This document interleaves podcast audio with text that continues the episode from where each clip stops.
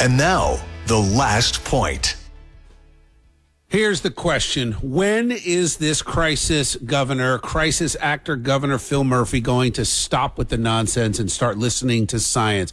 As I've been saying all morning, the problem in New Jersey is that we've abandoned any kind of conversation based on critical thinking. We've abandoned any conversation that is contrary and counter to the points that the government is making. We've got social media now starting to suppress, well, they've been doing it for months now, the free speech of very credible sources, doctors, etc. You've got the National Institute of Health talking about how rare it is for asymptomatic people to spread COVID 19. We are basing everything on positive tests. That is an absurdity. This entire thing started back in February and March with flatten the curve and make sure that we had an opportunity to treat the sick. It has gone from that to now Governor Murphy's got people convinced that he is some miracle worker, that you send your kids to school with a mask or wear a mask outside on the beach, for God's sakes. Somehow you are stopping the spread. This is propaganda. Do not buy it. Don't buy it. Don't buy it. Don't buy it.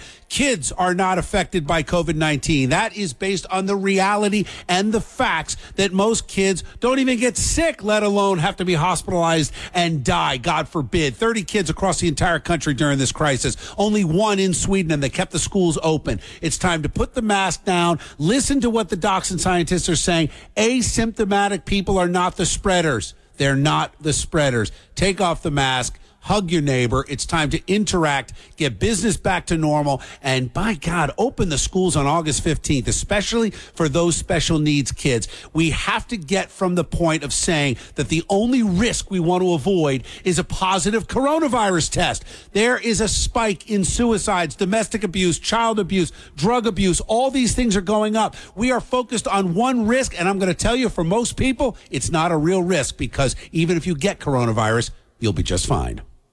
And that was the last point. 9